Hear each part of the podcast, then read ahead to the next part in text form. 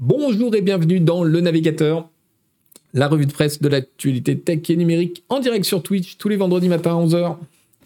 Bienvenue à tous. Et en replay sur YouTube et podcast euh, à, partir, euh, à partir des jours qui suivent sur vos applis préférées. Alors, aujourd'hui, on ne va pas causer. De quoi? On ne va pas causer On ne va pas causer de Zelda. Euh, bien que ce soit le jour de la sortie, parce que tout le monde le fait. On ne va pas tellement causer non plus de la conférence Google I.O., parce que finalement, il n'y a pas eu de trucs si intéressants que ça. En revanche, on va parler évidemment IA générative, et euh, la grève des scénaristes à Hollywood. Parce qu'il y a un rapport, figurez-vous, ça fait partie de leurs revendications, c'est assez intéressant. On va parler euh, un petit peu de piratage, de virus et tout ça, et des petites cachotteries euh, chez Uber. On va parler de Binance, la, la plateforme de crypto qui a l'air d'avoir pris un coup de torpille. On va parler un petit peu de Twitter parce que bon, ça fait longtemps. Euh, et puis, on va parler d'un journal nord-européen qui a décidé de faire du journalisme dans Counter-Strike. Et de plein d'autres trucs au passage. J'espère que tout le monde va bien.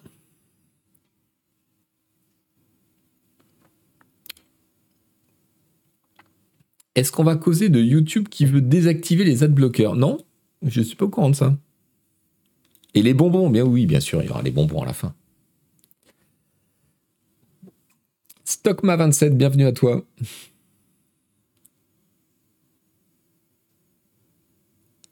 Est-ce qu'on nous on préfère le replay sur YouTube ou Twitch? Euh, Alors là vraiment ça nous est égal. Le mieux c'est de lancer les deux, tu vois, comme ça tu nous fais des pings sur les deux plateformes. Gros tuba, merci pour ton prime. Bonjour Caltet69. Salut Oscar Tillage, merci d'être là. Euh, W pour le Prime, merci beaucoup, beaucoup, beaucoup. Oui, je vous rappelle que cette chaîne euh, et toute notre production vidéo ne vit que grâce aux abonnements sur Twitch. Voilà. Parce que la pub, c'est que dalle. Donc, euh, si vous avez l'occasion, passez, passez nous voir pour lâcher un petit, un petit soutien. Et notamment, si vous avez déjà un Prime Amazon, vous avez droit de soutenir une chaîne. Ça vous coûte rien, nous, ça nous rapporte des sous.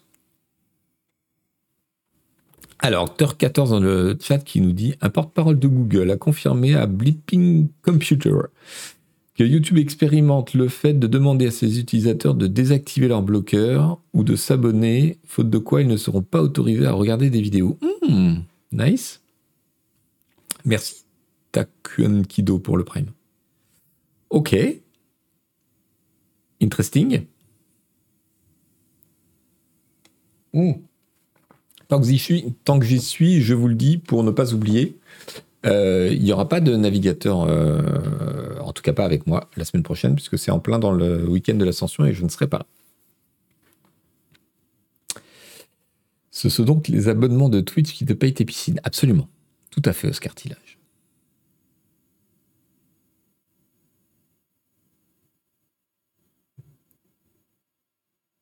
Des navigateurs la semaine prochaine, je ne sais pas. Je ne sais pas. Salut, StyreFR. Alors, par quoi on attaque?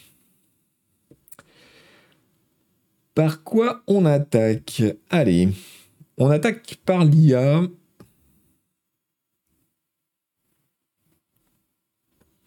Je vous propose un petit article de The Verge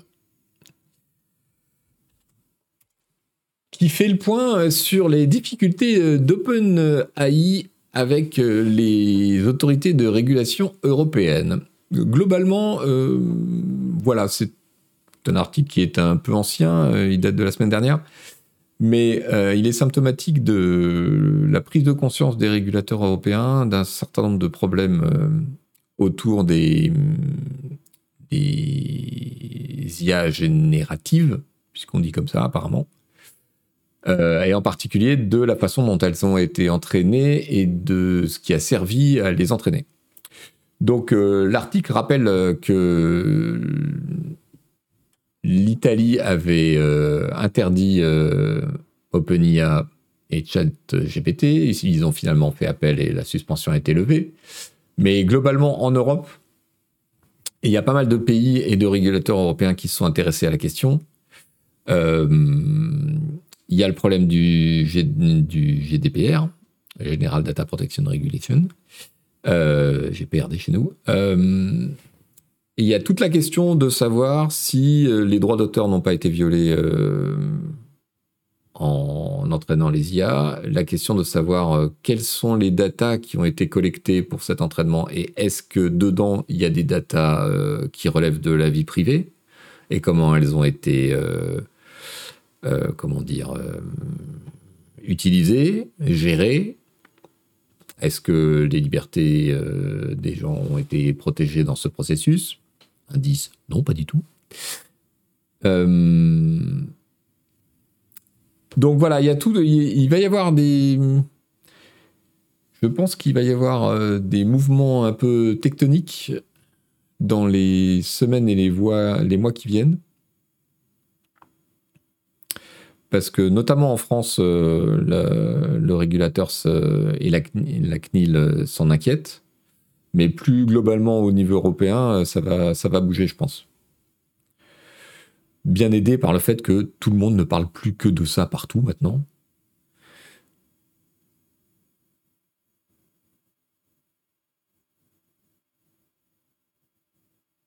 Esquivons dans le même ordre d'idée, Clearview vient de se reprendre une prune par la France pour avoir utilisé de la reconnaissance faciale sur nos citoyens. Euh, oui, j'ai vu passer la, la news, je ne l'ai pas prise euh, hier. J'ai l'impression que c'était une procédure qui était déjà en cours et qu'ils n'ont pas corrigé, donc ils prennent l'amende ou un truc dans ce genre-là, non?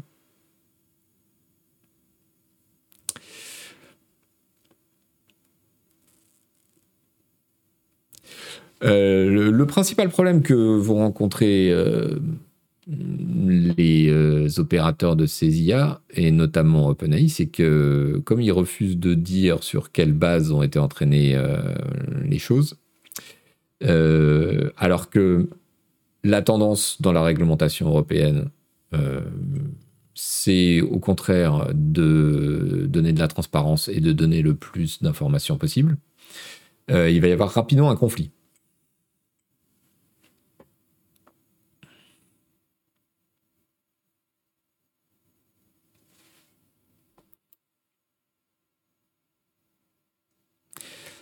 C'est un RFR qui dit apparemment les députés et les commissaires débattaient de la protection des droits individuels, mais de l'autre côté, de la peur de passer à côté du changement industriel du siècle. Oui, ben c'est clair que c'est la tension, évidemment, euh, et c'est toujours l'argument de, des entreprises, de dire mais attention, à, force de nous mettre des bâtons dans les roues, euh, voilà, vous nous faites prendre du retard. euh, et typiquement, des acteurs européens qui voudraient se lancer vont dire si on a plus de restrictions que les autres, euh, on n'y arrivera pas.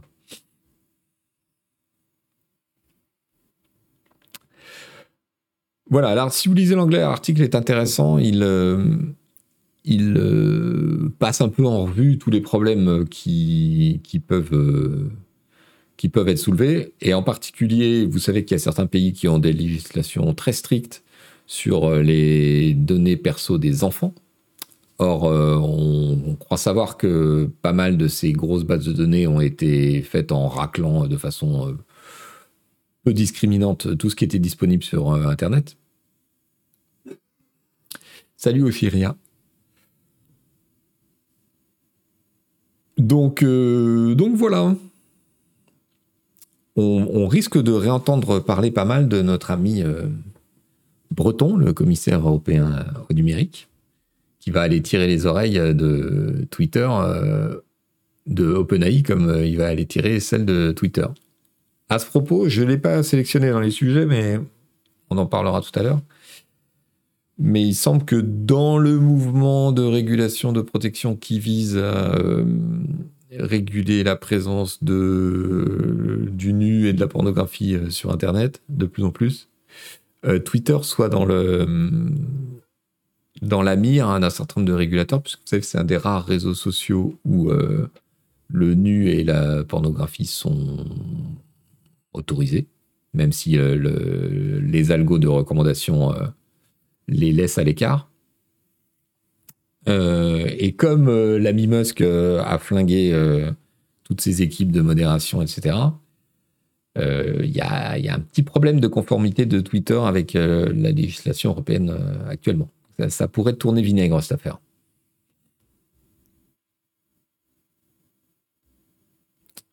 Chalutage de données à haute fréquence d'ITER 14. Oui, c'est un peu comme ça qu'ils ont fait, je crois. Hein. Voilou. Euh, je voulais vous signaler également. Elle est extrêmement présente. Je m'appelle Asma Mala. Euh, ces derniers temps, un peu partout dans les médias. Elle, c'est qui C'est Asma Mala, euh, qui est une euh, prof euh, de Sciences Po spécialisée dans les enjeux géopolitiques du numérique, qui est une très bonne intervenante. Elle parle très bien, c'est pour ça que les plateaux de télé et les radios et, tout ça, elle l'aime beaucoup. et il se trouve que, en plus, ce qu'elle dit, c'est vraiment pas con. Donc, si jamais euh, vous avez envie d'un petit brief bien fait sur les, enjeux politiques des IA génératives, juste pour balayer un peu le champ, vous conseille cette petite vidéo du, siècle digital qu'il a interviewé.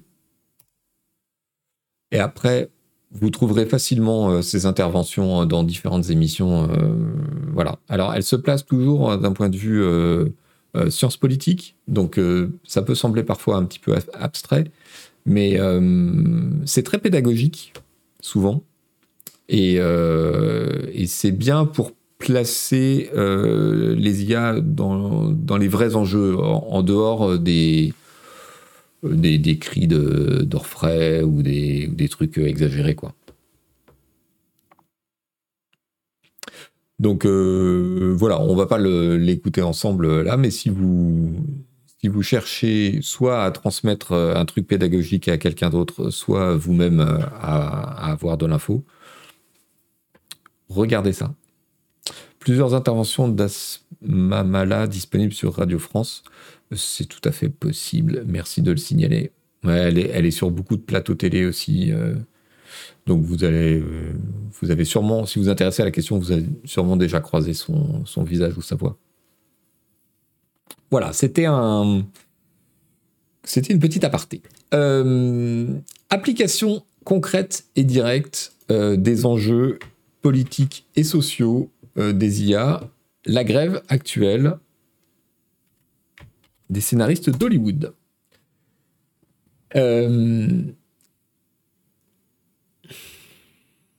Donc les scénaristes d'Hollywood sont en grève. Euh, il y en avait déjà eu une, euh, je crois que c'est en 2000... Euh, c'était il y a une dizaine d'années Peut-être plus. non, 2007 dit l'article, je suis bête, il suffit que je lise. La dernière grève des scénaristes, c'était 2007. Merci Moeva pour le lien. Et cette fois-ci, ce qui est intéressant, c'est que parmi les revendications, c'est loin d'être la seule, euh, le, les IA génératives font partie du lot en réalité, c'est-à-dire que les scénaristes s'inquiètent euh, de l'intérêt des studios euh, pour ces outils et réclament dans les accords studio-syndicats que soit très clairement défini que les auteurs doivent être humains et que tout un certain nombre de choses qui font que euh, voilà, on n'utilise pas euh, les, les, IA pour euh, générer du script à la chaîne avec juste un superviseur qui va retoucher trois dialogues.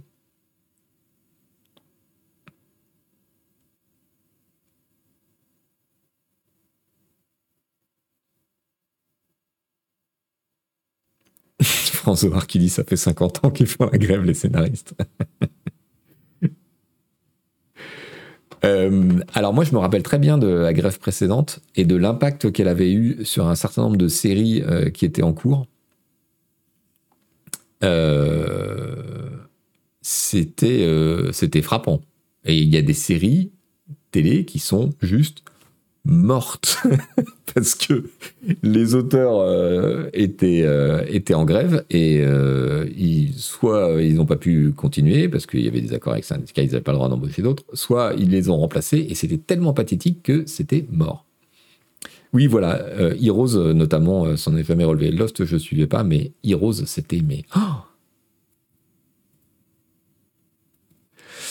Euh, Yann Odelon, de la grève d'Hollywood, c'est aussi qu'il y a des grosses revendications des revenus sur le streaming quasi inexistant. Euh, L'IA, c'est encore très secondaire. Oui, c'est ce que je disais en introduction. L'IA n'est qu'un élément. Évidemment, l'essentiel du, l'essentiel du truc, c'est autre chose. Euh, d'ailleurs, si vous voulez, je vous ai pas donné l'article du Hollywood Reporter.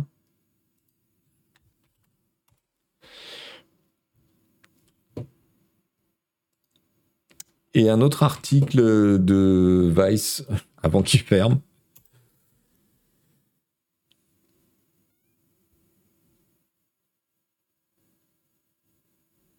Eugène Ackman, qu'est-ce que tu me dis? J'ai vu sur Twitter David Simon remercié par HBO pour y avoir participé. Quoi? What? C'est sérieux? Oh merde Alors ça, c'est une putain de nouvelle. David Simon, pour ceux qui ne connaissent pas, c'est le showrunner de euh, The Wire sur écoute et de plein d'autres séries euh, incroyables.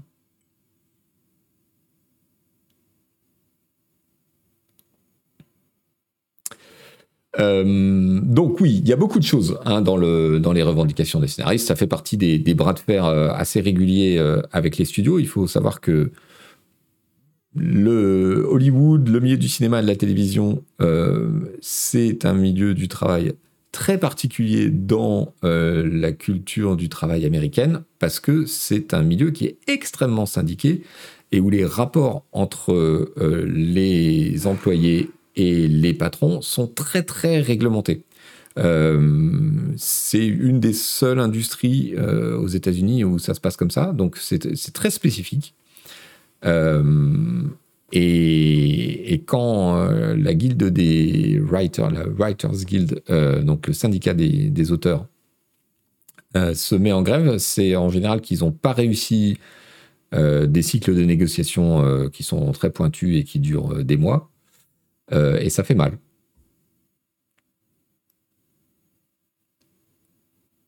Oui, la dernière fois, ça avait duré quasiment un an. Euh, il y a une autre grève dont on n'a pas beaucoup parlé euh, à l'époque en France. Je ne sais plus quand c'était. Est-ce que c'était 2012 ou 2019 Je me souviens plus.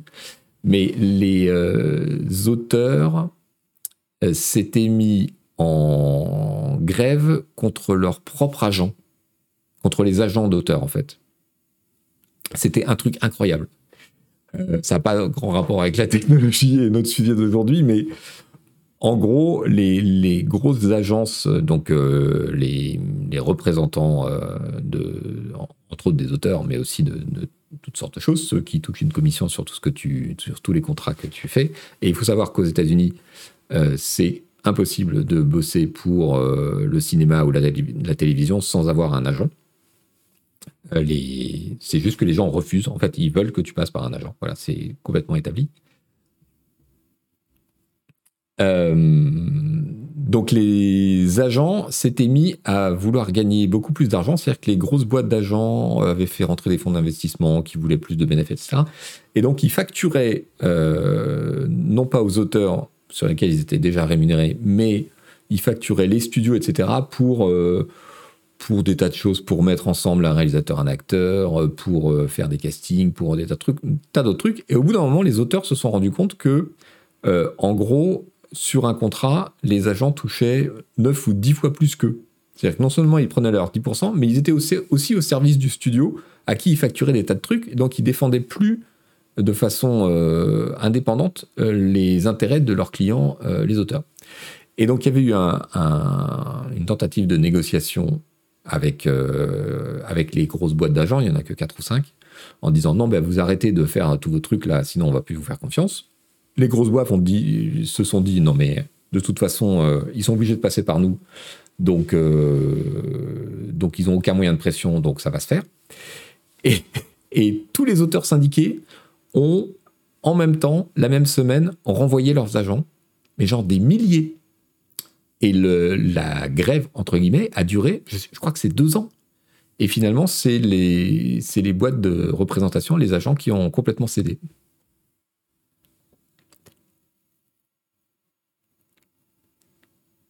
HBK Live qui nous dit par rapport au reste des USA, c'est des turbo-gauchistes en fait.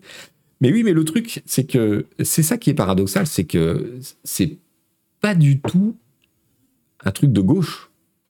Euh, l'organisation euh, du travail euh, à la télévision et au cinéma à Hollywood. Pas du tout. C'est très syndiqué, mais c'est pas des syndicats de gauche au sens où nous on l'entend et au sens où tout le reste de l'industrie aux États-Unis entend le mot syndicat mais c'est l'établissement et la reconnaissance du fait que euh, sans une force collective, il n'y a pas de rapport de force possible avec les donneurs d'ordre, et que s'il n'y a pas de rapport de force, eh ben on se fait exploiter. Mais ça, c'est pas la gauche ou la droite, c'est la simple. N'importe qui qui a signé un jour un contrat dans sa vie le sait.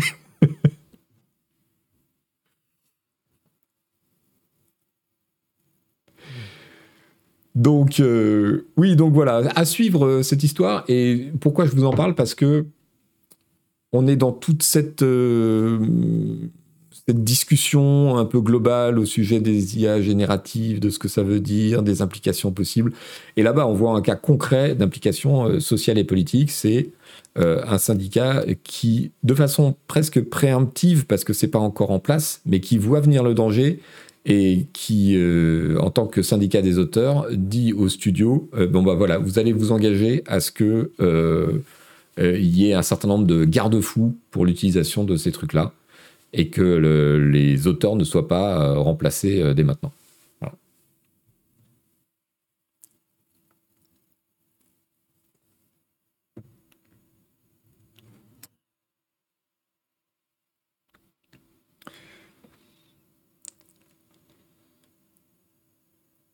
Yarenouki, il ne faut pas oublier que de manière générale, Hollywood a toujours été très politisé, à droite comme à gauche. Moi, je ne suis pas sûr qu'il soit plus politisé que sur la côte Est, mais, euh, ça fait plus de bruit. Qu'est-ce que j'ai d'autre pour vous? Au chapitre des IA Non. Au chapitre des IA, j'ai plus. Voilà. Alors, on va passer au chapitre suivant. Qu'est-ce qui s'est passé chez Hubert? Un article du Monde qui revient euh, sur la condamnation de l'ancien responsable de la sécurité euh, informatique d'Uber, un monsieur euh, nommé Joe Sullivan. Un ancien responsable d'Uber condamné pour avoir dissimulé une fuite de données, nous dit Le Monde. Joe Sullivan avait monnayé le silence des pirates et caché à sa hiérarchie et aux autorités la fuite de données de, bagatelle, 57 millions d'utilisateurs et 600 000 conducteurs. Donc il y avait tout le monde, il y avait les clients et les chauffeurs. Et j'avoue que c'est un tout petit article du Monde qui reprend juste une dépêche AFP euh, du, du résultat du procès où le gars a été condamné. Mais d'abord, j'ai appris des trucs, j'avais complètement zappé cette affaire. Je me souvenais de la fuite de données, mais j'avais zappé les, les détails. Et ensuite, vous allez voir, il y a un parallèle assez intéressant à faire entre euh, la façon dont les États-Unis ont puni euh, l'affaire et la façon dont l'Europe a puni l'affaire. Euh, il a payé sa poche, absolument, ça fait partie des, choses intéressantes. L'ancien responsable a été condamné jeudi 4 mai à trois ans de mise à l'épreuve et à une amende de 50 000 dollars. Vu le salaire que le gars devait toucher en tant que chef de la sécurité du bain, je pense que ça lui fait à peu près mal comme toi, comme tu te cognes moyennement fort l'orteil contre la table. Euh, il, avait été déjà reconnu coupable de ces faits en octobre. Il est resté au tribunal à statuer sur sa peine. Oui, bon, vous savez, c'est le système américain. Euh, d'abord, on condamne et puis ensuite, il y a un nouveau jugement pour dire quelle est la, la peine dans certains trucs. Alors, les détails de l'histoire. Cette année-là, des pirates avaient obtenu l'accès aux données de 57 millions d'utilisateurs de l'application et à 600 000 permis de conduire de chauffeurs. Vous imaginez? Ils avaient ensuite contacté euh, M. Sullivan, qui leur avait versé en cachette 100 000 dollars en bitcoin. En échange de leur silence, tout en dissimulant l'affaire aux juristes de l'entreprise, ainsi qu'aux régulateurs du commerce américain qui enquêtaient alors sur une autre fuite de données au sein de l'entreprise. Le gars, il, a coché toutes les cases.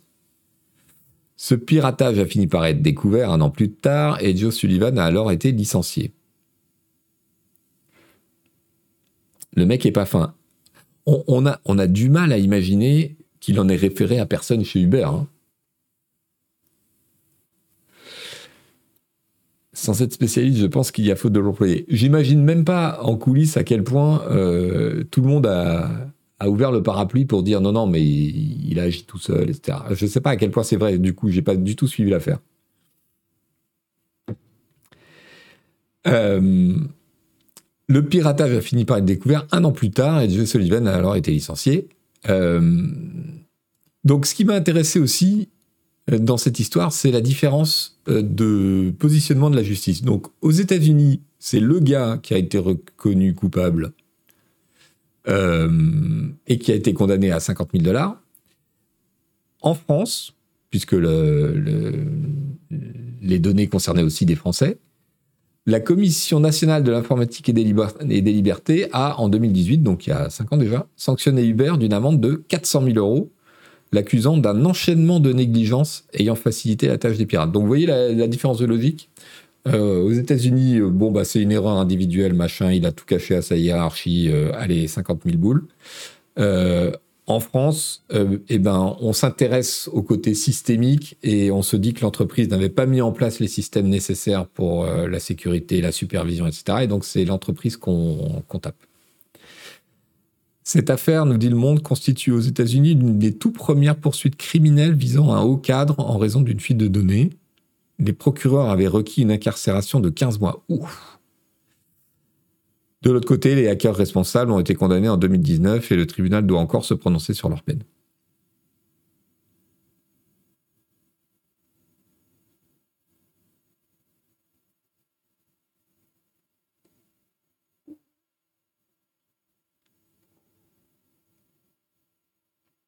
Oui, en France, on a quand même condamné Kerviel. Oui, c'est pas tout à fait les mêmes, euh, les mêmes circonstances quand même.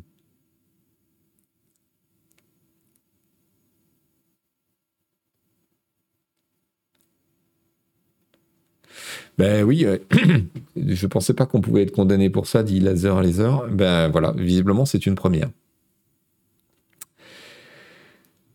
Euh, pom pom pom, qu'est-ce que j'avais d'autre? Alors tiens, pourquoi j'ai pas... Attendez, je crois que j'ai zappé un lien. Ou deux même.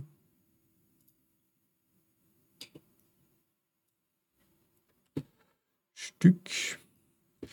Euh, je voulais vous parler de cet autre article du Monde, assez déprimant, on en avait déjà parlé dans le navigateur, euh, mais c'était euh, en Chine. Euh, des gens qui sont... c'est de la traite d'êtres humains, mais au lieu d'être dans des, dans des... Comment dire dans des circuits de drogue ou d'exploitation, de prostitution, etc., ce sont des gens qu'on force à exploiter et arnaquer euh, par téléphone ou par mail euh, les, gens du monde entier. C'est de la sweatshop de scam. Et donc euh, là, ça se passe aux Philippines. Et l'article nous dit libération de plus de 1000 personnes. Vous imaginez 1000 personnes jusqu'ici captives et forcées de pratiquer des arnaques en ligne. Privées de passeport, forcées de travailler 18 heures par jour, sans avoir le droit de sortir et même de se parler. Alors là, on se dit, euh, bon, bah voilà, c'est la sweatshop habituelle, euh, c'est les travaux forcés et tout. Les captifs de diverses nationalités étaient formés pour inciter des étrangers à acheter des crypto-monnaies ou transférer de l'argent. les crypto-monnaies. On en revient toujours au même truc. Hein. Donc c'est du trafic d'êtres humains euh, au profit du, du, scam numérique international. C'est ouf. C'est un peu ouf, je trouve.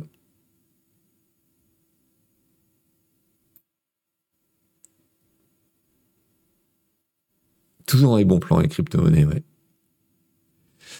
Donc les personnes maintenues captives étaient principalement de nationalité chinoise, vietnamienne et indonésienne, attirées aux Philippines par des promesses mirobolantes en tout genre, selon la police.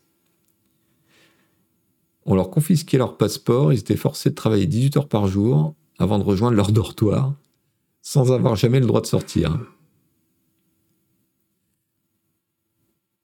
Ils étaient formés pour inciter les étrangers à acheter des crypto-monnaies ou à transférer de l'argent après avoir établi de fausses relations amoureuses avec les victimes. Voilà.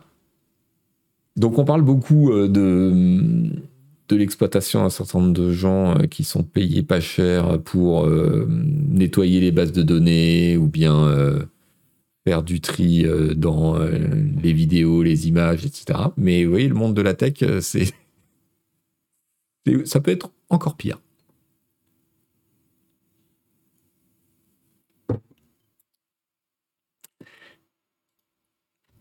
Je ne sais pas si je vous ai filé le lien de l'article. Le voilà. Alors, autre affaire de hack et de piratage qui m'a bien amusé, cette histoire sur le virus Snake.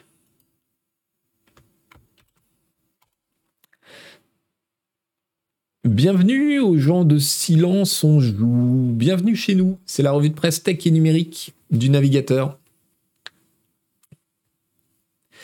Et merci pour le raid. Euh, donc euh, Le Monde chez Pixel nous dit Washington annonce avoir neutralisé le logiciel espion russe baptisé Snake. Depuis 20 ans, ce logiciel aurait permis à Moscou de voler des centaines de documents sensibles dans au moins 50 pays. En 2018, le ministère des Affaires étrangères allemand avait révélé avoir fait l'objet d'une attaque de ce programme. Alors, ce qui est intéressant dans l'histoire, c'est la façon dont ils ont fait. Parce que c'est pas juste une histoire d'antivirus. Ok, on a trouvé comment euh, contrer le virus. En fait, non. Ils ont fait un contre-virus. Grâce à une opération de haute technologie qui a retourné ce logiciel malveillant russe contre lui-même, les forces de l'ordre américaines ont neutralisé l'un des outils de cyberespionnage russe les plus sophistiqués. C'est félicité la ministre adjointe de la Justice, Lisa Monaco.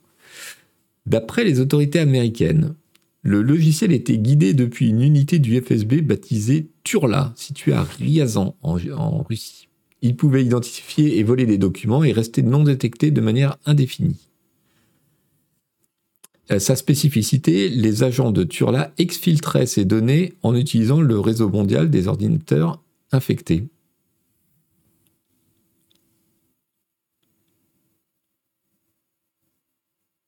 Après avoir étudié pendant de longues années ce logiciel, la police fédérale américaine a réussi à créer un outil baptisé Percé, capable de communiquer avec Snake et de lui ordonner de s'éteindre sans mettre en cause l'ordinateur hôte.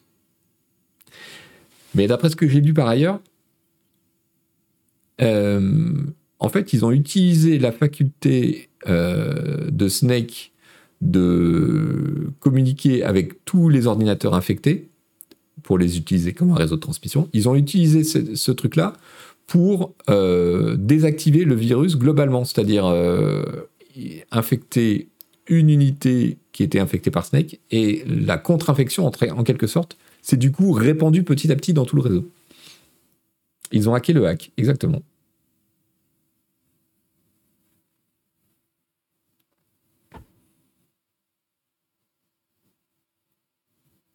Exception. Ça fait un peu euh, film de SF euh, ou euh, roman de plus, exactement roman de SF cyberpunk des années 90. Comme un truc auto-immune, voilà.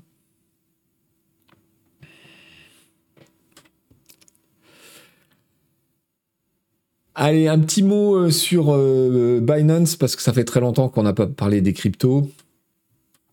Euh, je...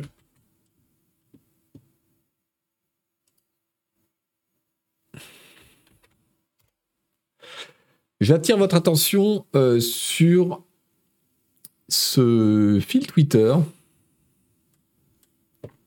qui nous dit de Nastasia Adjaji euh, qui est journaliste.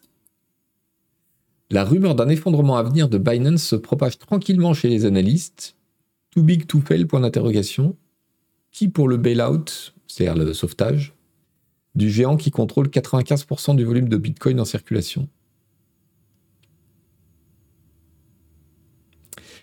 Euh, qu'est-ce qui se passe? En fait, euh, le doute s'est installé. Bon, ça fait un moment que le monde de la crypto euh, est en train de prendre missile après missile. mais Binance, jusque-là, faisait un peu figure de mastodonte de stabilité, mais comment dire, l'inquiétude se propage et les gens commencent à retirer leurs fonds Et donc, le, 162 000 bitcoins ont été retirés de la plateforme en quelques heures, l'équivalent de 4 milliards et demi de dollars, le plus gros mouvement de fonds de l'histoire de la plateforme. Euh, les gros porteurs, entre guillemets, euh, sont en train de se retirer de la plateforme par crainte qu'elle tombe. Et quand les gros quittent le navire, évidemment, c'est un signal d'alarme pour les petits investisseurs.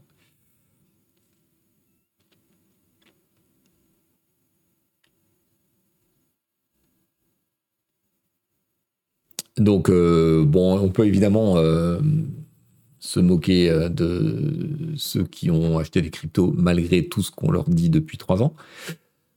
Mais reste que si ça arrive, ça risque de foutre dans la merde plein plein de gens.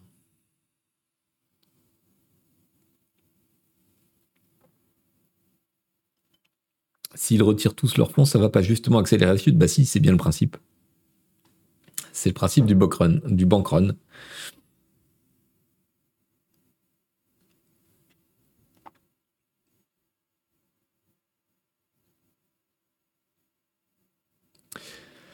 Donc le problème, c'est que toutes ces plateformes ont joué avec euh, la régulation financière en s'en, détachant euh, et en croyant pouvoir y échapper, et donc euh, non en face, non comme actif en face des, dépôts ou des prêts, etc., que des trucs qui sont pas liquides, qui sont liquides tant que le marché n'est pas bloqué, c'est-à-dire des crypto-monnaies, mais au moment où le marché se bloque et tout le monde panique, c'est impossible de vendre ces cryptos, donc tout part en couille.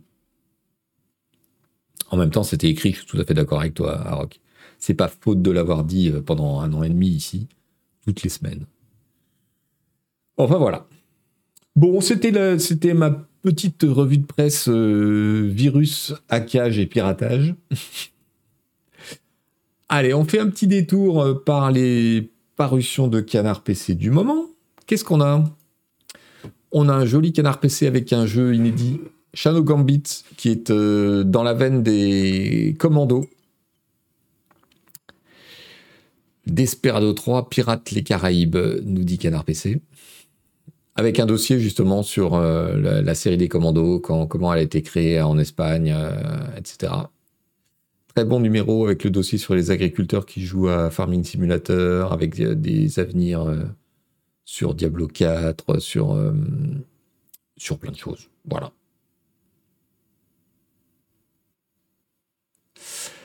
Euh, qu'est-ce qu'on a d'autre? On a euh, le hors-série de plateau qui est toujours en vente. Euh, au cours du mois, je crois qu'il faut commencer à se dépêcher si vous le voulez. Avec un petit point sur le festival de Cannes des jeux de société, mais surtout plein de dossiers, plein de tests et une grande thématique, les adaptations de jeux de plateau en jeux vidéo et les adaptations de jeux vidéo en jeux de plateau. Super intéressant. Et je vous dis ça, je suis complètement objectif, bien entendu. Toujours Canard PC Hardware, si vous cherchez du matos, euh, on avait testé euh, les dernières cartes graphiques et CPU. Donc il y a vraiment tout un renouvellement de gamme en ce moment. Euh, c'est, la période charnière. Un petit, un petit point d'auto-promo. mon article du coin du jeu sur le rachat d'Activision Blizzard. Microsoft va-t-il, peut-il échouer?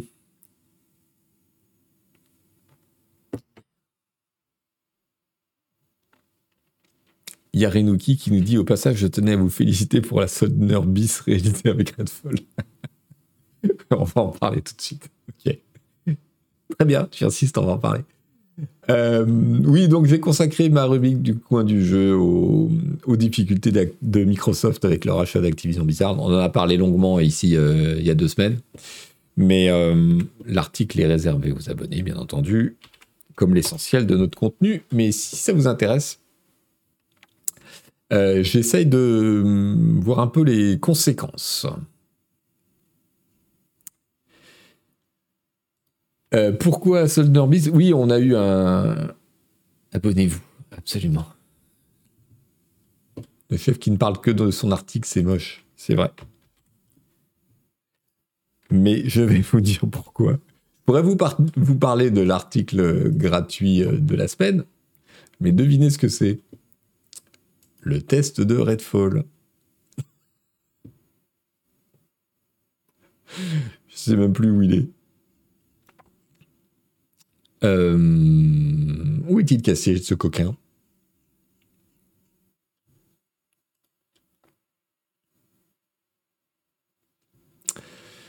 Où est-il caché ce coquin? Euh, Les tests. Ah bah il n'est même plus dans les. Redfall, voilà. L'article de la semaine, rendu gratuit par les abonnés de Canard PC, c'est notre test de Redfall. Qui, comme vous le savez déjà, est une grosse déception. Un test caché, voilà. Est une grosse déception. Or, il se trouve que nous avions une opération euh, d'abonnement avec euh, jeu euh, prévue sur ce jeu-là. prévue et donc lancée avant qu'on ait pu tester le jeu on, est comme, on est comme ça, on est confiant, nous.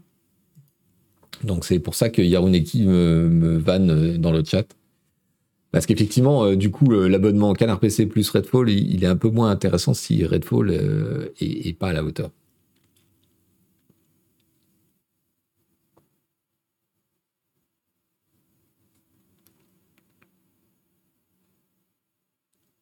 Ben, il faut savoir que ce genre de truc, ça se négocie longtemps en avance. Et euh, voilà, on est obligé de se baser sur des éléments euh, qui sont peu tangibles, et des fois on se plante. et voilà. En même temps, c'était pas l'équivalent de juste avoir le jeu gratos. Euh, pas tout à fait gratos, mais à, 20 euros alors qu'il est à 60 ou 70 balles, je sais pas. Je me suis laissé dire que la version de Redfall qui est comprise avec Labo est meilleure que celle de base.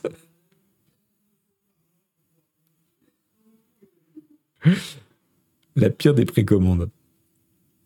Bah oui et non, parce que en fait, la sortie de l'offre coïncidait à quelques jours près avec euh, la sortie du jeu, donc du test. Donc euh, maintenant que tous les tests sont sortis, vous pouvez tout à fait euh, prendre une décision en connaissance de cause.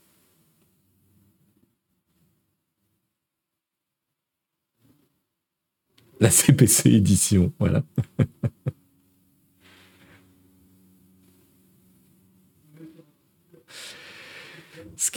Scaro qui nous dit Cela dit, le fait que le test soit critique prouve à nouveau la totale indépendance de Canard PC. Ah ben oui, ça n'a rien à voir.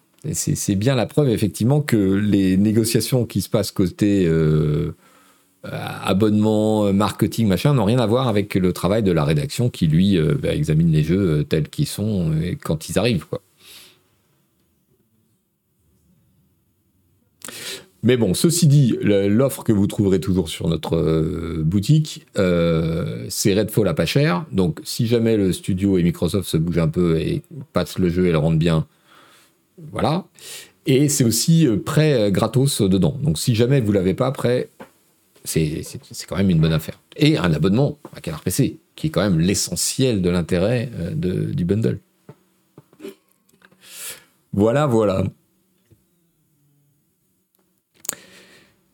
Il y a plein d'arguments pour que cette offre soit toujours, euh, intéressante. Euh, j'ai pas du tout suivi euh, les, petits titres là, j'ai fait, j'ai fait n'importe quoi. Allez, on s'attaque un peu à Twitter. Quelle heure est-il? Déjà midi, voilà. Une fois de plus, je suis à la bourre. Ah, d'après Isu, pendant l'émission, les patchs ne suffiront pas? Ouais, mais en même temps, c'est pas lui qui l'a testé. Il y a quoi comme jeu avant Starfield qui vous font de l'œil? Eh bien justement, il y a Starfield. Donc euh, oui, on va essayer quand même de, continuer à trouver des offres euh, d'abo avec des jeux pour voir si ça vous intéresse. Alors là, on voulait tester, bon bah c'est un coup dans l'eau parce qu'on peut, on peut rien en déduire vu que le jeu est pas bien. On va essayer avec des jeux bien, voir si ça intéresse euh, vous les abonnés, nous notre public, etc. de d'avoir un jeu à un bon prix, moyennant quoi on s'abonne à canard PC. Donc attendez-vous à d'autres offres, j'espère plus intéressantes à l'avenir. Voilà, espérons que Starfield sera bon, tout à fait. J'espère beaucoup sur Starfield. Une opération Starfield Citizen. le problème, c'est que.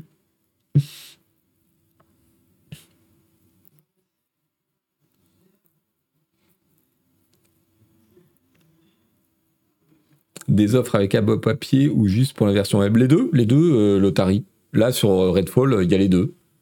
Euh, tu peux avoir euh, Redfall et un abo numérique pour 69 euros, ou bien Redfall et un abo papier pour 89 euros, je crois, de mémoire. Euh, attendez, on va vous dire ça tout de suite.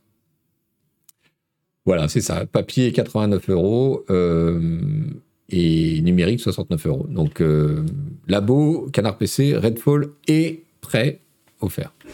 Tout ça grâce à notre partenaire pour cette opération, qui est le site de vente de clés Games Planet. Site euh, tout à fait réglo, officiel et français. S'il vous plaît. Games Planet. Une bonne, euh, une bonne adresse. Si vous voulez des clés moins chères que sur Steam. Sans pour autant aller euh, filer votre thune à des voleurs et des escrocs qui revendent des clés extorquées à droite à gauche. Tu peux même avoir la version papier.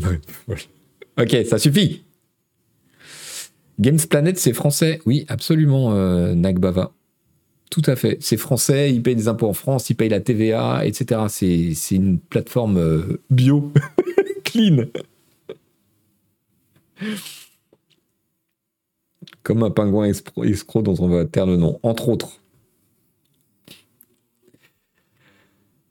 Euh, allez, on passe à la petite actualité de Twitter. J'ai trouvé un article intéressant sur Mashable et ça arrive de temps en temps, figurez-vous.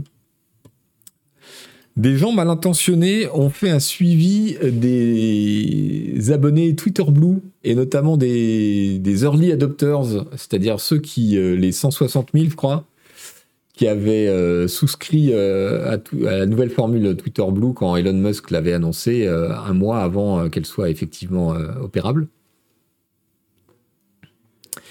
Et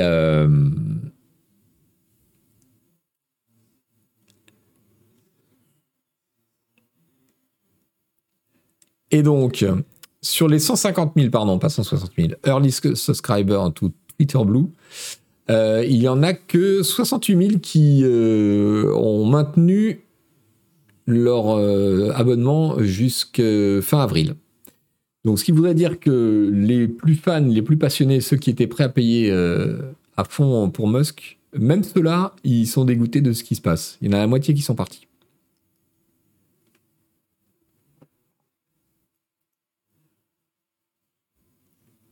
Donc il y a plusieurs raisons à ça, plusieurs raisons possibles. Euh, la principale étant probablement que euh, les features supplémentaires qu'apporte le Twitter Blue, à part euh, la petite marque, bah, n'ont pas convaincu les gens.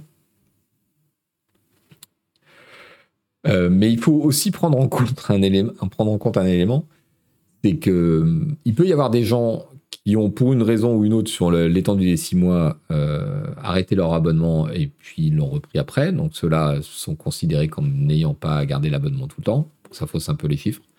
Mais à l'inverse, il y a aussi beaucoup de gens euh, qui sont désabonnés, qui arrêtent de payer et euh, qui ne voient pas leur abonnement s'arrêter. Il y a plein de, de, témoignages dans la presse américaine sur les gens qui ont arrêté de payer pour Twitter Blue et qui ont toujours la checkmark, euh, qui ont toujours euh, les accès. Et pour visiblement, c'est le bordel dans le service.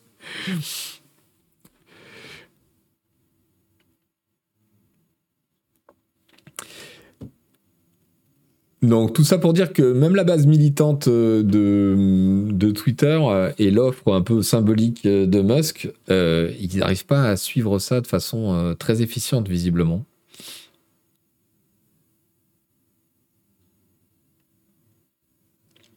Et ils ont un gros problème de rétention parce que 50%, ça fait, ça fait beaucoup comme euh, churn, euh, churn rate. Euh, une partie, l'article explique qu'une partie de la déception des gens vient de la promesse que avec le Twitter Blue, tes posts et ton compte sera mieux mis en avant. Et il y a énormément de ces comptes qui ont moins de 1000 abonnés et qui voient pas du tout leur popularité bouger. Donc l'espèce de promesse de Musk de dire bah, si vous payez, on vous poussera.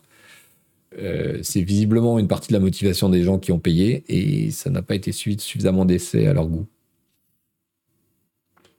Allez, dans le chapitre des musqueries, euh, fin avril, Elon Musk avait annoncé euh, des possibles. Est-ce que je vous ai mis le. Je vous ai mis le lien de l'article.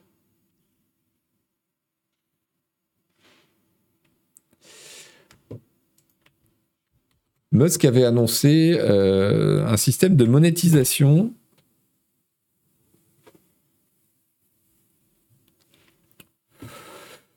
qui permettrait aux créateurs de contenu sur Twitter euh, de, toucher de l'argent euh, directement de leurs followers. Donc ils ont mis en place ça aux États-Unis. C'est prévu de l'étendre au reste du monde, mais on ne sait pas quand. Pour les 12 premiers mois, Twitter ne prend pas de commission.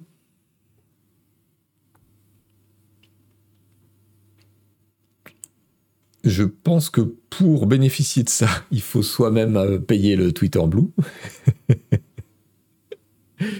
Salut, Moist von Lipdig.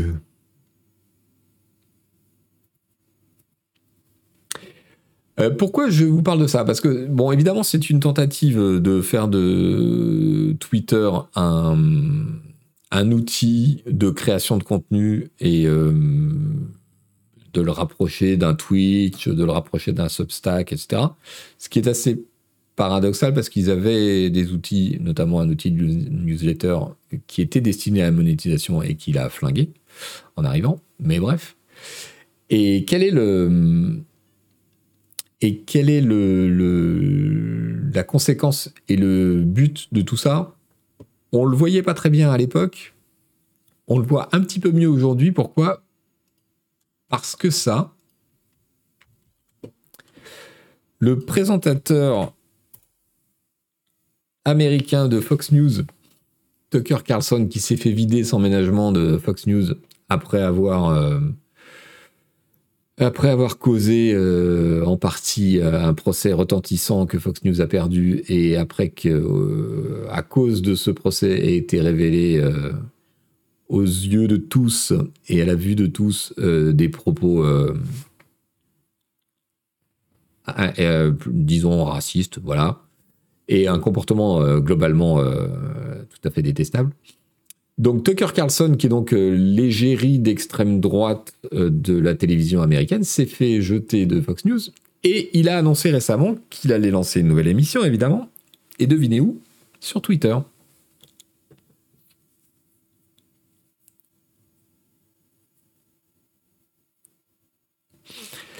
Euh, il va donc lancer son émission directement sur Twitter. Et c'est pour ça que je rapproche ces deux infos, l'une assez ancienne qui est l'annonce de la monétisation par Elon Musk, parce que c'est celle-là qui permet la nouvelle.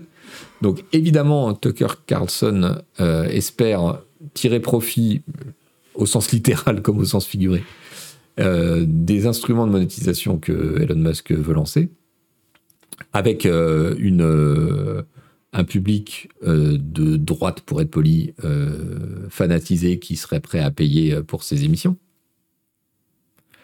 Elon Musk s'est empressé de dire qu'il n'y avait pas de contrat particulier avec Tucker Carlson, qu'il serait traité comme tout le monde, que n'y a que truc truc.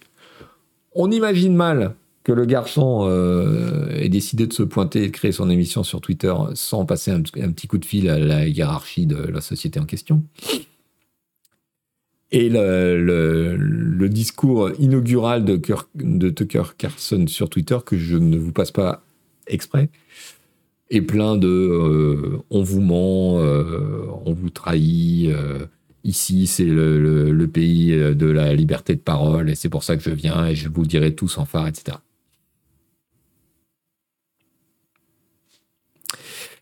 Radgoun qui nous dit bonjour Canard PC, c'est peut-être Cette arrivée de Carlson sur Twitter me conforte dans l'idée que Musk a un projet plus politique qu'économique pour Twitter. Il veut s'en servir pour avantager certains discours. C'est toute la question, effectivement.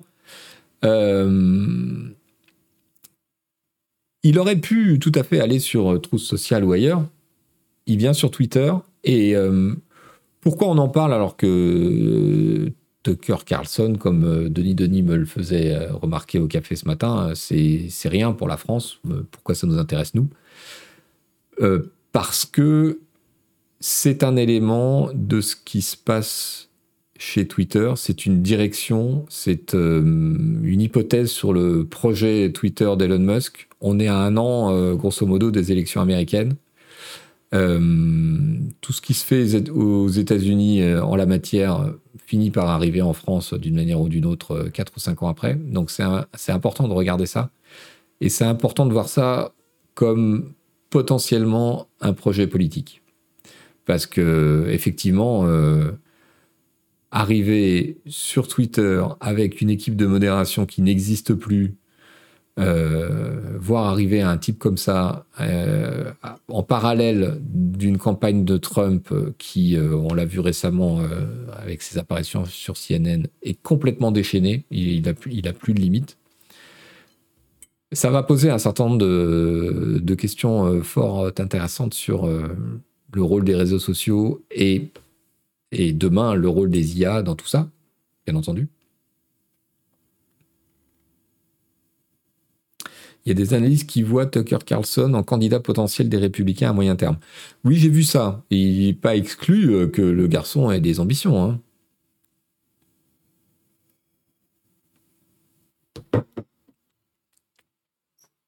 Donc, euh, donc voilà, euh, voilà pourquoi c'est important. Si effectivement Twitter se transforme en source de financement pour un certain nombre de gens, pour un certain nombre de créateurs de contenu, mais euh, fortement politisés. Ça va changer complètement la nature du réseau, évidemment. Ça va changer complètement sa fonction. Et puis, il faudra voir, malgré les dénégations d'Elon Musk, si ce ne sont que des gens de droite, des complotistes, des crypto-bros, etc., qui arrivent et qui font partie de ce truc-là, ou bien s'ils arrivent à contenir les indésirables et à, avoir une, comment dire, un éventail un peu plus large d'opinions et de trucs. Vous savez, c'est comme un bar. Un bar, euh, si vous avez euh, un nazi dans un bar et que vous le tolérez, et eh ben dans tout le quartier, vous avez la réputation d'être le bar des nazis. Juste parce que vous en avez accueilli un et que vous le laissez revenir. Bah, un réseau social, ça peut être pareil. Euh, vous prenez une tête de pont très marquée d'un côté, c'est un risque.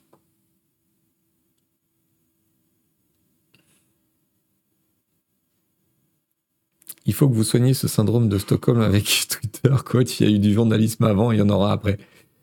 ouais, moi je pense que ça, va un peu au-delà, mais oui, je suis d'accord sur le fond. Hein mais euh, ça va un peu au-delà dans, les, dans les conséquences, les implications et l'importance du truc.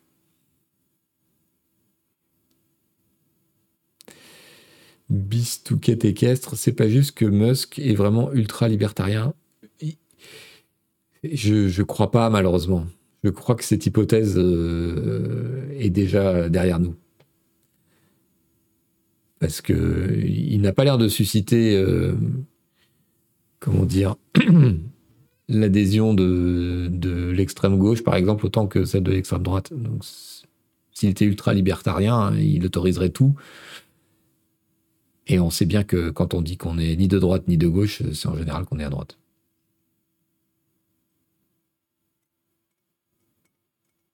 Marlotte Brando, salut à toi.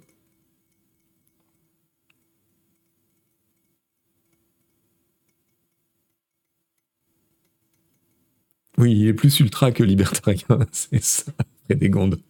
C'est bien vu. Allez, toujours du Musk, euh, et on en aura fini après. Euh, il annonce une nouvelle directrice générale pour Twitter. Ça y est, il a trouvé euh, son remplaçant, qui sera une remplaçante, mais il veut pas dire qui c'est. D'après lui, elle commencera dans environ six semaines. Et donc lui va basculer, et, et là c'est pas une blague, comme directeur technique. je, suis désolé, ça me fait toujours rire. Voilà, donc il va être CTO, soit euh, Chief Technical Opera, euh, euh, c'est quoi? Officer, Chief Technical Officer, donc directeur technique en français. et il va superviser le, produit, le software et, les, et le système. J'adore. Donc il veut pas dire qui c'est, d'après la presse américaine. Il s'agirait de Linda Yaccarino.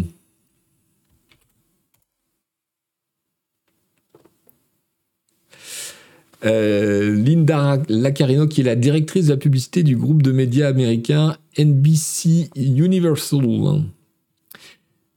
Et donc ce serait elle euh, qui serait appelée à devenir euh, directrice générale de Twitter. Alors euh, le profil a du sens évidemment puisque le principal problème de Twitter aujourd'hui c'est que tous les annonceurs se sont barrés à force de voir Musk faire absolument n'importe quoi.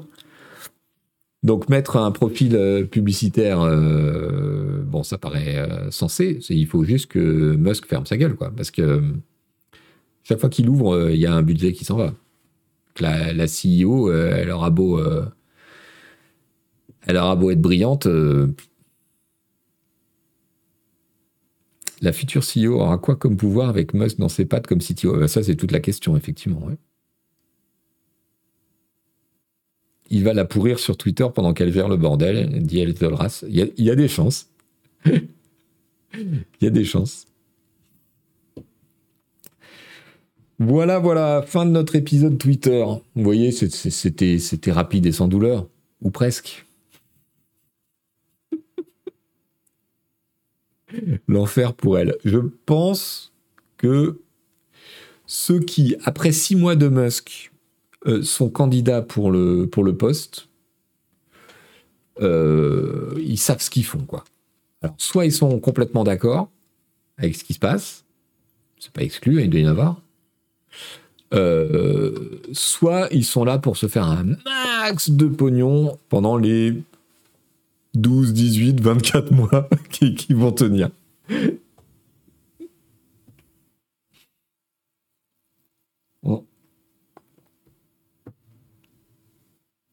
Après, il n'est pas exclu que... Euh, bon, Twitter, c'est quand même euh, un truc qui a encore une certaine aura et que tu, puisses te, retrouver euh, convaincu que tu vas réussir à euh, mettre un peu Elon Musk euh, sur la touche et arriver à redresser le navire. Hein. À voir. 24 semaines.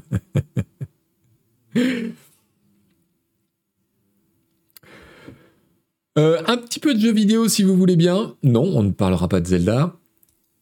Je veux vous parler de cette initiative d'un journal qui est, je, alors je sais plus, merde, j'ai un doute, je sais plus s'ils sont suédois ou finlandais. C'est quel drapeau ça, dites-moi? C'est la Finlande? Finlandais, voilà. Bon, et eh ben ce journal finlandais, qu'est-ce qu'il a fait? Il a voulu euh, faire une initiative pour euh, informer les Russes de ce qui se passait vraiment euh, dans la guerre en Ukraine, puisque la censure là-bas est quasi totale. Et donc, ils ont trouvé une, façon assez rigolote. Tenez, je vous file le lien dans le chat.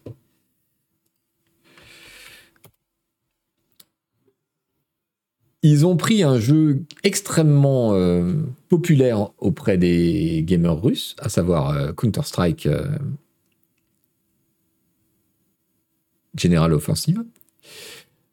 Ils ont demandé à des spécialistes de créer une map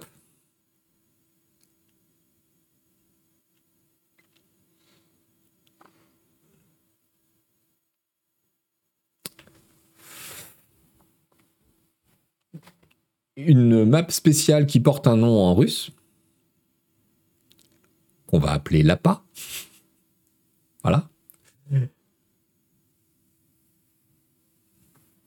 Donc apparemment, elle est faite par des map designers euh, célèbres qui s'appellent Volcano et FM Pone.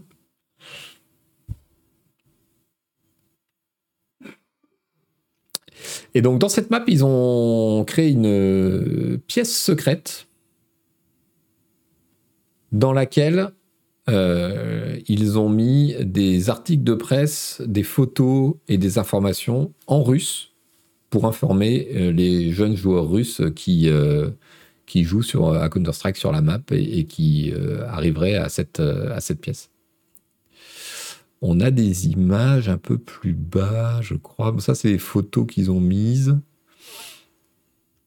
Bon, il y a tout un discours sur euh, voilà, la façon dont. Alors, bah, quand on meurt euh, dans Counter-Strike, on peut se balader comme un fantôme et traverser les murs. Donc, c'est là la pièce secrète dans laquelle euh, ils peuvent entrer. Et dans cette pièce, ils ont affiché des cartes, des photos, des textes en russe. Voilà la pièce en question.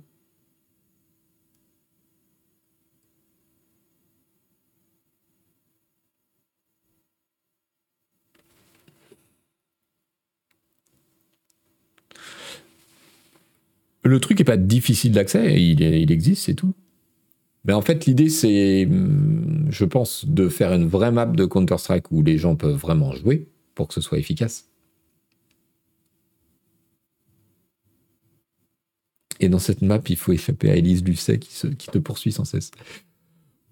Bon, voilà, je ne sais pas si c'est. Euh, à quel point c'est vain, à quel point c'est anecdotique, mais j'ai trouvé que c'était une démarche assez euh, originale et intéressante parce qu'effectivement, c'est comment faire passer de l'information euh, aux Russes actuellement. c'est une, vraie question quand on s'intéresse à la presse et au journalisme.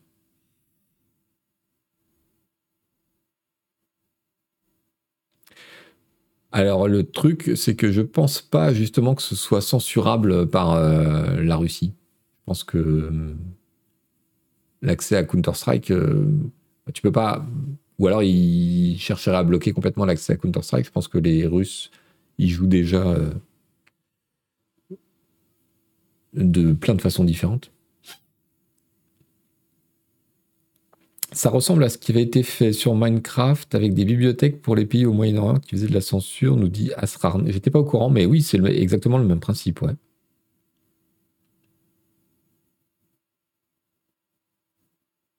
Tu empêches les Russes de jouer à Counter-Strike, c'est la révolution immédiate via 366. C'est un peu l'idée, ouais. Euh, toujours dans le jeu vidéo, je suis tombé la semaine dernière là-dessus On a les détails des paiements que Activision et Riot Games, dans deux procédures complètement euh, différentes, euh, ont effectué à plus de 1500 femmes euh, qui étaient euh, victimes de sexisme ou de discrimination. Vous savez que les deux sociétés euh, ont été mises en cause pour leur politique de différence salariale, de, de misogynie ambiante parfois, mais surtout de discrimination de salaire, de progression de hiérarchie, etc. Elles ont fait d'ailleurs beaucoup de progrès depuis. Mais on a un peu le détail des sommes et ça montre un truc c'est que c'est pas du tout quelques cas isolés en fait. Alors par, par exemple, euh, Riot Games a accepté fin 2021 de payer 100 millions euh, pour, euh, pour avoir un accord lors d'une plainte en discrimination. 100 millions pour à peu près 1500 femmes. Donc 1500 femmes. Ce sont des paiements de 2500 dollars à 5000 dollars euh, aux femmes en question, plus des paiements additionnels euh, en fonction euh, des, choses dont, elles se plaignaient. Et en fait, j'ai vu passer des chiffres beaucoup plus élevés. Ça, ça peut aller jusqu'à plus de 100 000 dollars pour certaines, certaines plaignantes. Et côté Activision, un fonds de 18 millions d'une part, et des paiements euh, à 5 ou 6 chiffres pour des centaines de personnes. Donc pourquoi je vous parle de ça? Parce que on peut avoir l'impression, quand on lit ces trucs de loin, que euh, même sans douter de la véracité des faits, que ça concerne que peut-être une dizaine, une vingtaine, une centaine de personnes. Mais en fait, ce que montre le détail de, ces accords juridiques, euh, qui ont été faits parce que les entreprises ont peur de se prendre des procès monstrueux. Hein, voilà, c'est bien ça le truc. C'est que ça concerne énormément de gens. C'était vraiment un problème systémique. Voilà, c'est le, truc qui m'a frappé en, voyant ce, petit compte rendu euh, avec des chiffres.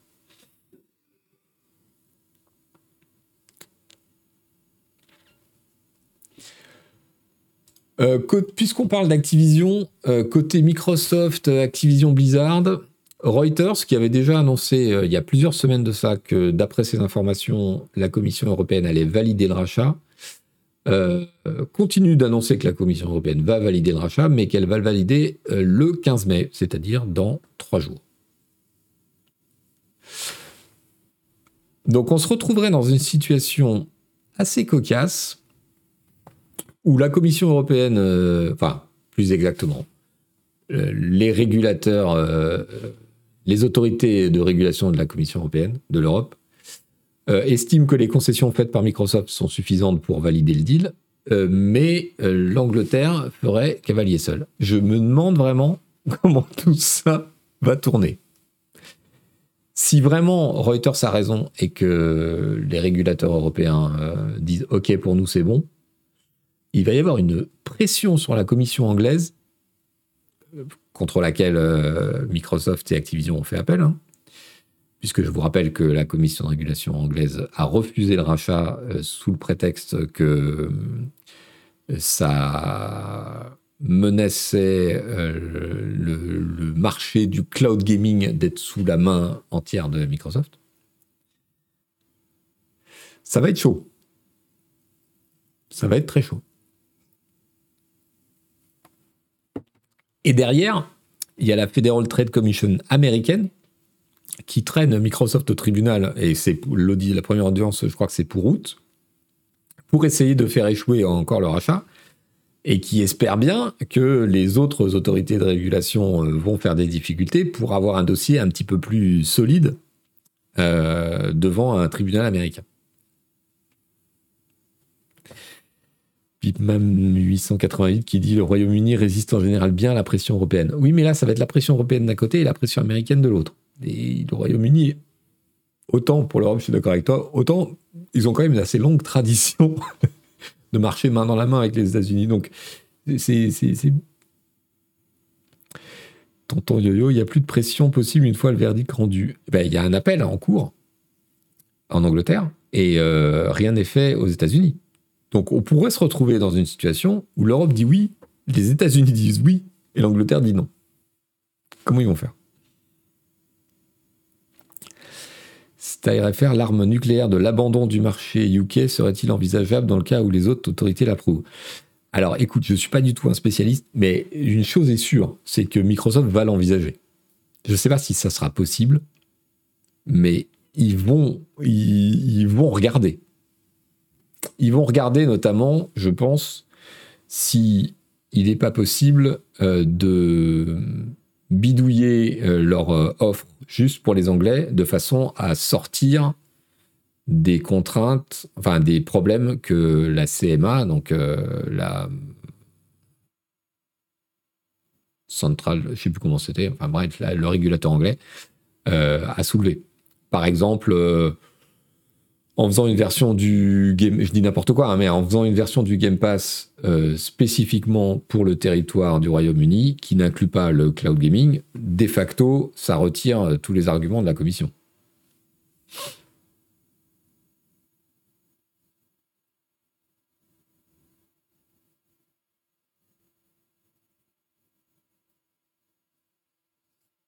Le Steam Deck va se désactiver dans le tunnel sous la manche.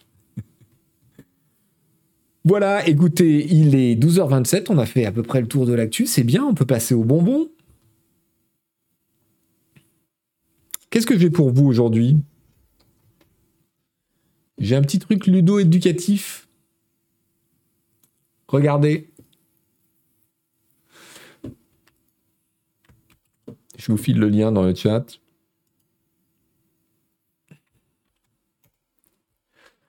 Alors, c'est une animation de notre planète au fil du temps.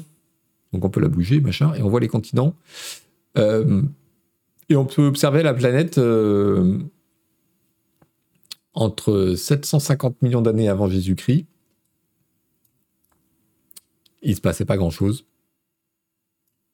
Alors, vous voyez, je ne sais pas si vous le distinguez, mais en surimpression, ils ont mis euh, les pays et continents actuels. Alors, ils sont un peu tous euh, parce que Pangée, tout ça, mais pour qu'on s'y retrouve un peu? Donc 750 millions d'années, il y a aussi un petit texte alors que vous ne pouvez pas voir, sauf si peut-être je fais ça. Non, même ça, vous ne pouvez pas le voir. Il y a un petit texte dans l'image qui explique euh, l'état de la planète et de, et de la vie sur la planète. Du coup, j'ai appris à cette occasion, en, jouant un peu avec l'outil, euh, qu'il y avait eu, et j'avoue, moi, totale ignorance, moi j'en étais resté à la grosse météorite qui était tombée sur le Yucatan et qui avait tué les dinosaures. Mais en fait, au cours de l'histoire de notre planète, donc depuis 750 millions d'années et plus, euh, et beaucoup plus même, non, 750 millions d'années, et il y a eu plusieurs extinctions globales de la vie sur Terre. Je l'ignorais complètement ou alors je l'avais appris, je l'avais oublié. Euh, et donc, quand vous trimballez sur euh, les différentes, euh, les différentes époques de la planète, vous voyez l'évolution, les continents qui bougent, au fil des éruptions de, de, l'activité de l'écorce terrestre, etc. On est à la sixième extinction, d'accord. Ok. Et en fait, le truc du Yucatan, c'est euh, genre il y a 20 millions d'années, quoi. Euh, c'est très, très proche, je crois, non? Non, j'exagère peut-être. 50 millions? Voilà, c'est 50-60 euh, millions d'années. 66 millions d'années, voilà. Et je crois qu'on voit le trou du Yucatan. Voilà, il est là. Boum Donc voilà, euh, de la pédagogie sur euh, l'évolution de, notre planète. C'était, c'était, c'est bien fait. Il y a des gens qui font des trucs euh, sympas. Voyez Ça n'avait pas tout à fait la même gueule qu'aujourd'hui encore. Hein. On voit que ça correspond pas encore. Allez, avant de vous quitter, je voudrais vous présenter un élan qui aime bien on est en Alaska. Et euh, cette jeune employée d'un cinéma va faire la rencontre d'un élan qui est cinéphile, apparemment. Salut, ça va? Alors, l'histoire ne dit pas ce qu'il voulait voir. En revanche, euh, il était assez intéressé par le popcorn. Je pense que c'était sa motivation première. C'est ici le film avec le raton laveur. c'est ça, exactement. Donc, euh, pépère, tranquille, voilà.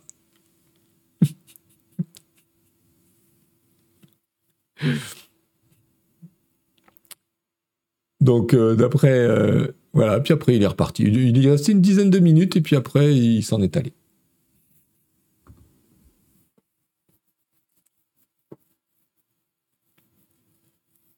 Un élan de gourmandise, c'est ça.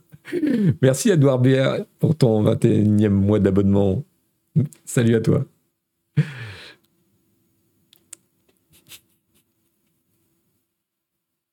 Il voulait proposer sa gamme de parfums, Elon, Musk.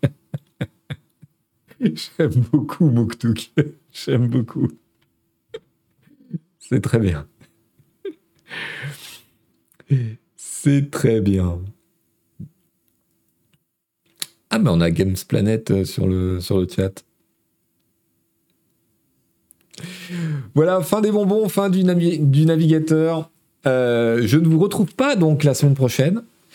euh, puisque c'est le week-end d'ascension et que comme je suis un suppôt du patronat capitaliste, je pars au Bahamas. Je prends je fais mon pont, voyez-vous. Donc on se retrouve après, ce sera le 26 mai. Et d'ici là, je vous souhaite plein de bonnes choses, et notamment un excellent vendredi, un excellent samedi, un excellent dimanche. Et puis pour lundi, bah,